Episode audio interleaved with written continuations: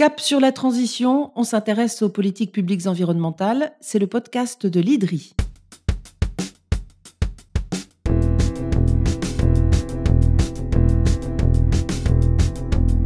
Les experts de l'IDRI nous éclairent sur les enjeux de la transition vers un monde plus durable.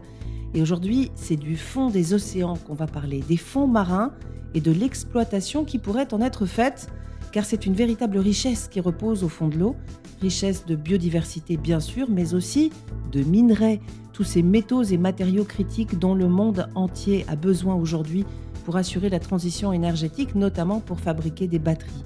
Alors que trouve-t-on précisément dans ces fonds marins? Quel est le cadre juridique concernant ces matériaux qui reposent au fond des eaux internationales euh, Concernant leur éventuelle exploitation, quels sont les risques pour la biodiversité en cas d'extraction de ces minerais? Est-ce qu'on connaît les conséquences?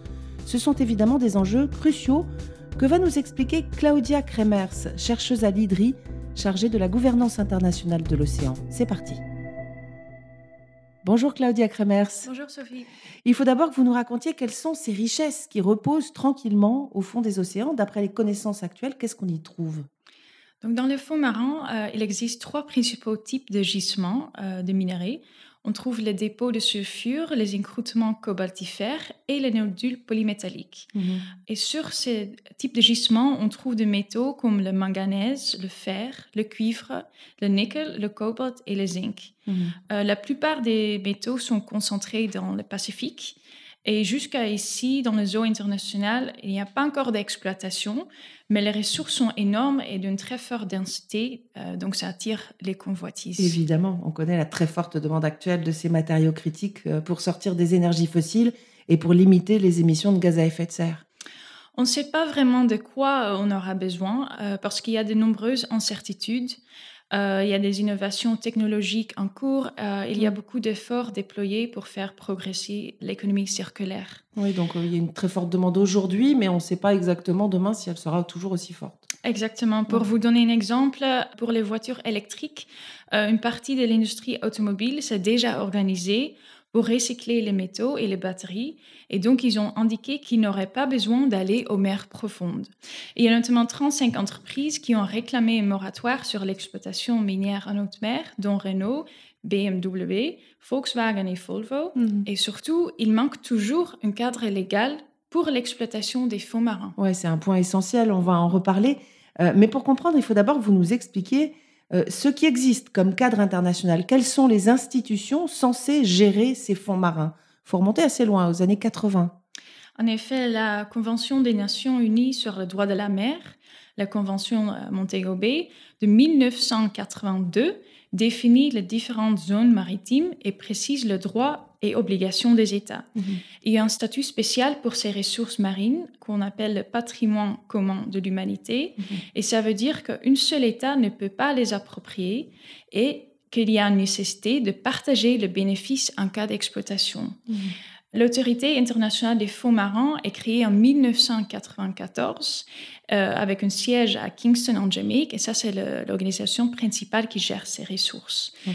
Euh, il y a 168 États et l'Union européenne qui sont membres et ils forment ensemble une assemblée qui est l'instance euh, suprême. Il y a aussi un conseil qui est l'organe exécutif composé de 36 membres seulement. Mhm. Et en général, le mandat de l'autorité, c'est d'organiser, contrôler, faciliter l'exploitation des ressources minières et protéger euh, l'environnement. Ah, les deux, ça peut sembler euh, contradictoire, ces, ces, deux mandats. Mais en fait, euh, depuis bientôt 30 ans, Claudia, il n'y a pas eu d'exploitation des fonds marins. Cette phase-là n'a pas encore commencé. Non, parce que c'est technologiquement très compliqué et très coûteux c'est pas forcément rentable à ce jour, on peut dire. Mhm. En revanche, il y a de l'exploration depuis longtemps. Il y a déjà 31 contrats euh, signés avec des États pour explorer les fonds marins, la plupart dans le Pacifique pour le nodule polymétallique. Mhm. Donc ces contrats, ils servent à réparer le gisement, savoir quels matériaux on a, dans quelle proportion, et pour faire un état de lieu et faire des études d'impact. Mhm. Euh, avec l'objectif final à terme de pouvoir les exploiter. La France d'ailleurs a un de ces contrats. Oui, la France a un grand contrat, euh, mais pour l'instant n'a fait que de la recherche scientifique et pas nécessairement dans un but mhm. d'exploiter euh, après. En théorie, quel est le moment où l'autorité des fonds marins peut décider de passer à la phase euh, d'exploitation? Normalement, il faut d'abord mettre en place des règles sur l'exploitation des ressources minérales, le, code minier, on appelle ça, ce qui n'est pas le cas actuellement. Mhm. Ça fait toujours l'objet des négociations au Conseil, mais il y a une brèche dans le système euh, qui s'appelle la règle de deux ans. Et cette règle dit qu'un État membre désireux de passer à l'exploitation mhm. peut demander au Conseil euh, d'adopter une code minier dans un délai de deux ans. Et en l'occurrence, on y est, cette autorité internationale est au pied du mur parce qu'un pays a fait cette demande d'exploitation il y a un peu plus de deux ans, justement.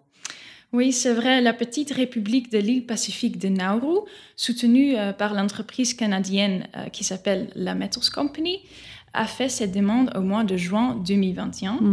Euh, donc ce délai est dépassé et le Conseil n'a pas réussi à finaliser les règlements d'exploitation. Et la conséquence est que depuis le 9 juillet, n'importe quel État peut désormais soumettre une demande de mine, mhm. même en l'absence de réglementation. Et pour faire court, euh, il y a un grand flou juridique sur l'interprétation de cette règle de deux ans.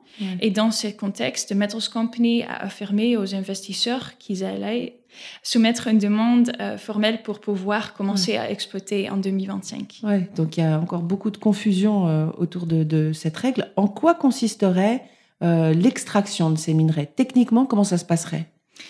Euh, la technologie est encore euh, très expérimentale, euh, mais la méthode d'extraction consiste à racler les fonds marins.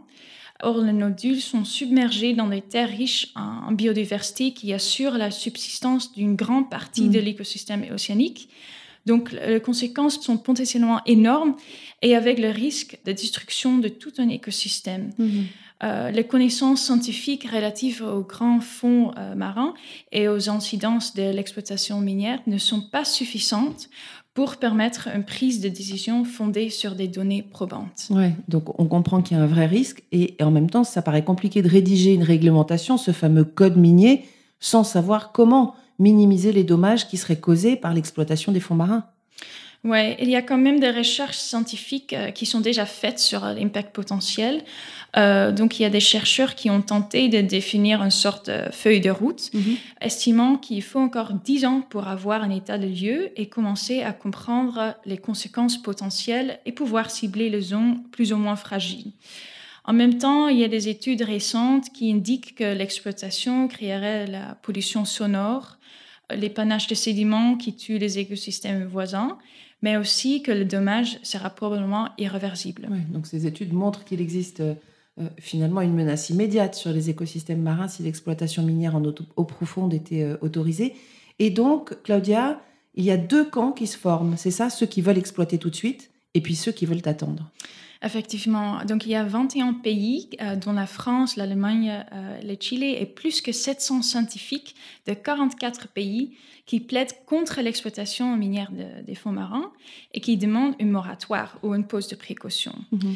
De l'autre côté du spectre, il y a des États miniers et, des industriels qui poussent pour obtenir un code minier international mhm. qui leur donnerait euh, le droit de débuter l'exploitation commerciale des fonds marins. Mhm. Euh, le Conseil de juillet n'a pas tranché et a seulement décidé que les négociations continuent jusqu'en 2025. Mmh. Mmh. Et par ailleurs, c'est important de souligner qu'il y a beaucoup d'États qui sont absents euh, de ces discussions. Et c'est un problème car le sujet concerne la communauté internationale tout entière. Ouais, beaucoup d'États absents parce que l'Assemblée, qui rassemble tous les pays euh, et qui définit les politiques générales, ce n'est pas elle qui est habilitée à décider des règles d'exploitation. Oui, en effet, le seul conseil composé de 36 États euh, rédige le règlement d'exploitation. Mhm. Et à la réunion de juillet, certains pays, dont la France, ont demandé que ce point sur la protection de l'environnement soit ajouté à l'ordre du jour. Mais la Chine, le Nauru, le Mexique euh, ont refusé. Mhm. Et il a été décidé à la dernière minute d'en reparler euh, l'année prochaine. Ah, voilà, on repousse à l'année prochaine. On comprend que ce processus est très complexe, qu'il y a deux visions qui s'opposent est-ce que l'autorité internationale des fonds marins est prête, est armée pour relever ce défi, faire face? Oui, l'institution euh, qui a créée il y a très longtemps, euh, à une époque où on n'avait pas encore euh, les connaissances scientifiques qu'on a maintenant et où la protection de la biodiversité n'était pas la priorité qu'elle est mhm. devenue aujourd'hui. On a déjà parlé de, tous les enjeux très techniques et juridiques qui se mhm. jouent, En même temps, l'autorité a un mandat très large et pas les ressources financières et humaines pour gérer.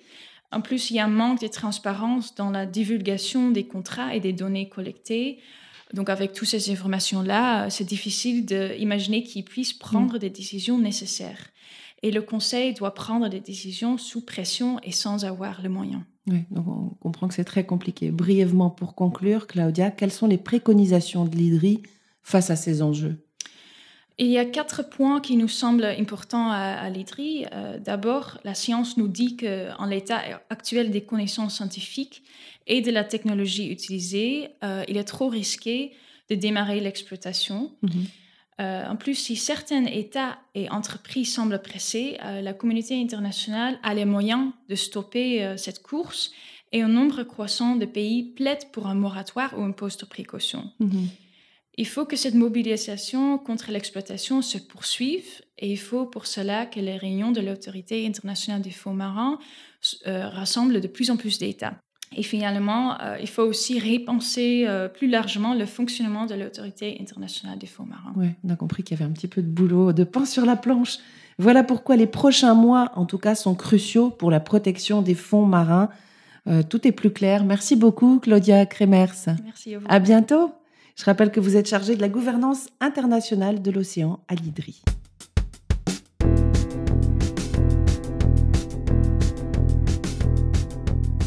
Fin de cet épisode sur les enjeux liés à l'exploitation minière des fonds marins. Vous retrouvez tous les podcasts de l'IDRI sur le site de l'Institut ou sur les plateformes d'écoute. N'hésitez pas à nous faire part de vos remarques sur les comptes LinkedIn ou Twitter de l'IDRI, I2DRI. Et à très bientôt pour un nouvel épisode de Cap sur la transition.